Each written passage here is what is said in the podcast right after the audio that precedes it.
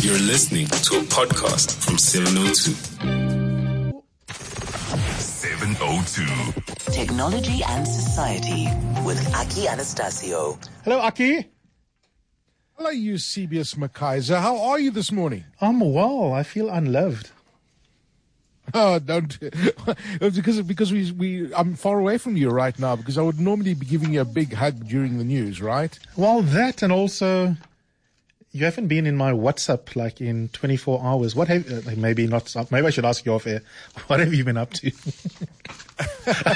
No, listen. I actually I actually WhatsApped you just now during the news. Oh, okay. To make up, you were very quiet uh, over the weekend. Aki and I talk all the time, but maybe you were having I, a respite uh, from the madness.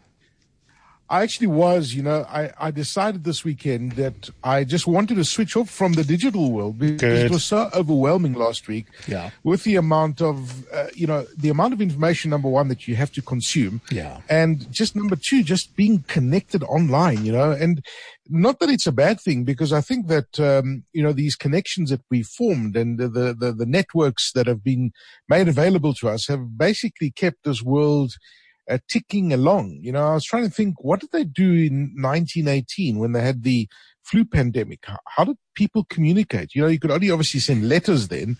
Um, I don't even know if telegrams were around. Were That's they around? That's such a good point. That's a very good point. So, you know, today you can just pick up the phone and do a Skype call, but in those days you couldn't do those things. Mm. People were still sick. You know what's also interesting yeah. is I wonder whether yeah. having those fewer options in terms of communicating in real time, whether it was better or worse for one's mental health to not quite know the full extent of what the hell is going on. Yeah, exactly, exactly. Yeah, no, it's it's interesting. I often think about these things and think, what did they do back then? But anyway, it's good to hear your voice and a happy Monday to you. Absolutely, the same to you. Now, listen, we've got a couple of issues we want to get through. Uh, coronavirus yeah. is not going anywhere, even if you're taking a respite for a weekend. And the first thing I think we're going to look at are some new trends that have been spurred on by the coronavirus.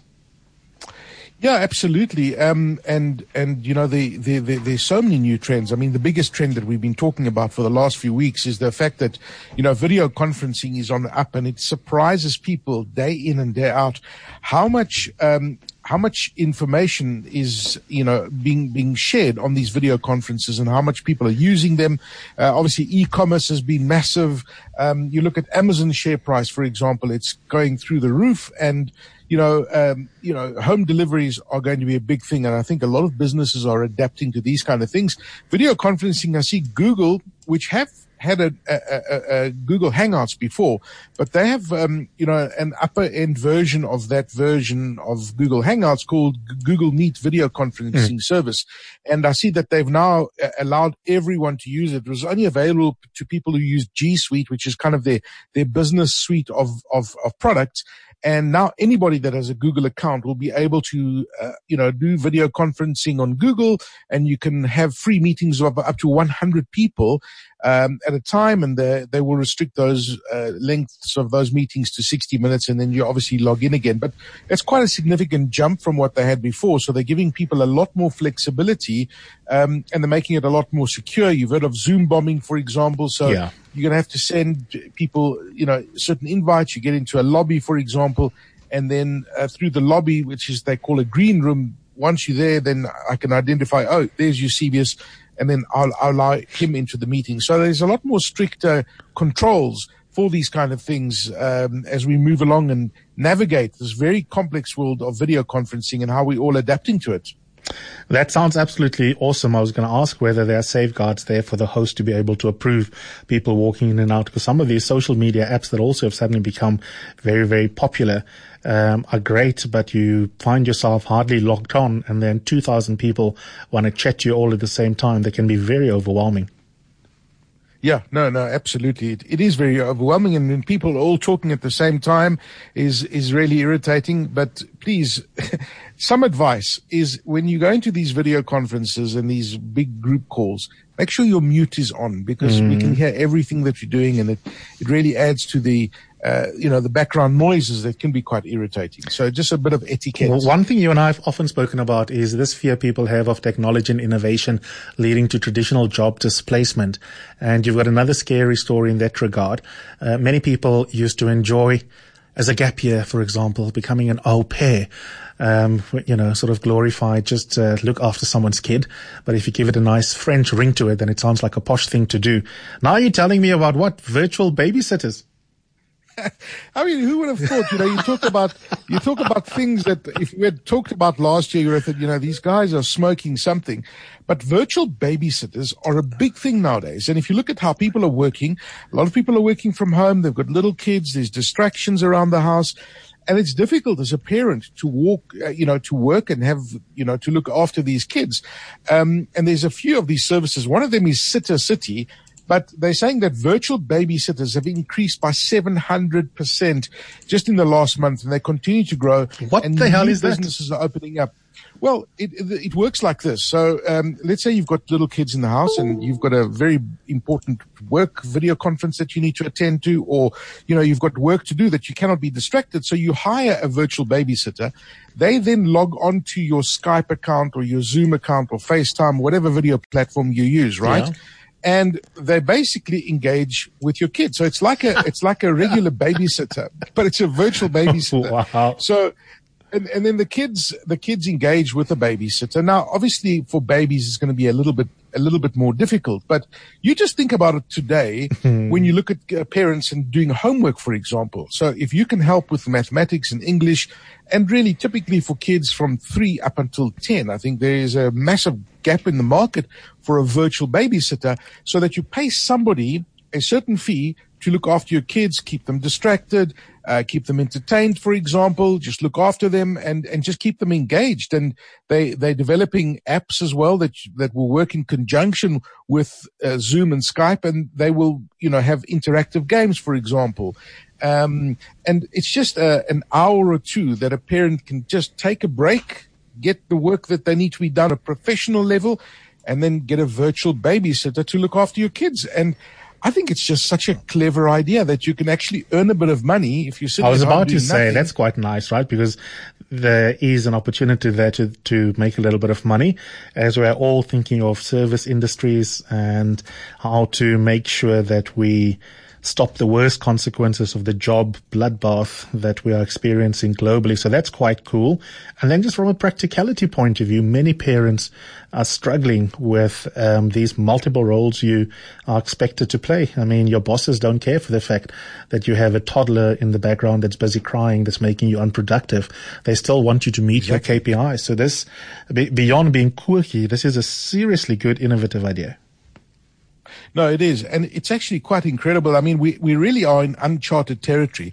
And the amount of banks today that, and interesting, you talk about the banks specifically, that um, are, are a sector where you can have a lot of people working remotely. And a lot of the banks have been doing this. And a lot of the banks are now saying, hang on, this is working quite nicely. We, let's give um, let's give some um, allocation, like uh, to your monthly salary for data costs, for example. Mm. Um Uh, the the banks are now saving on canteen costs, for example. The employees are saving saving on transport costs, for example.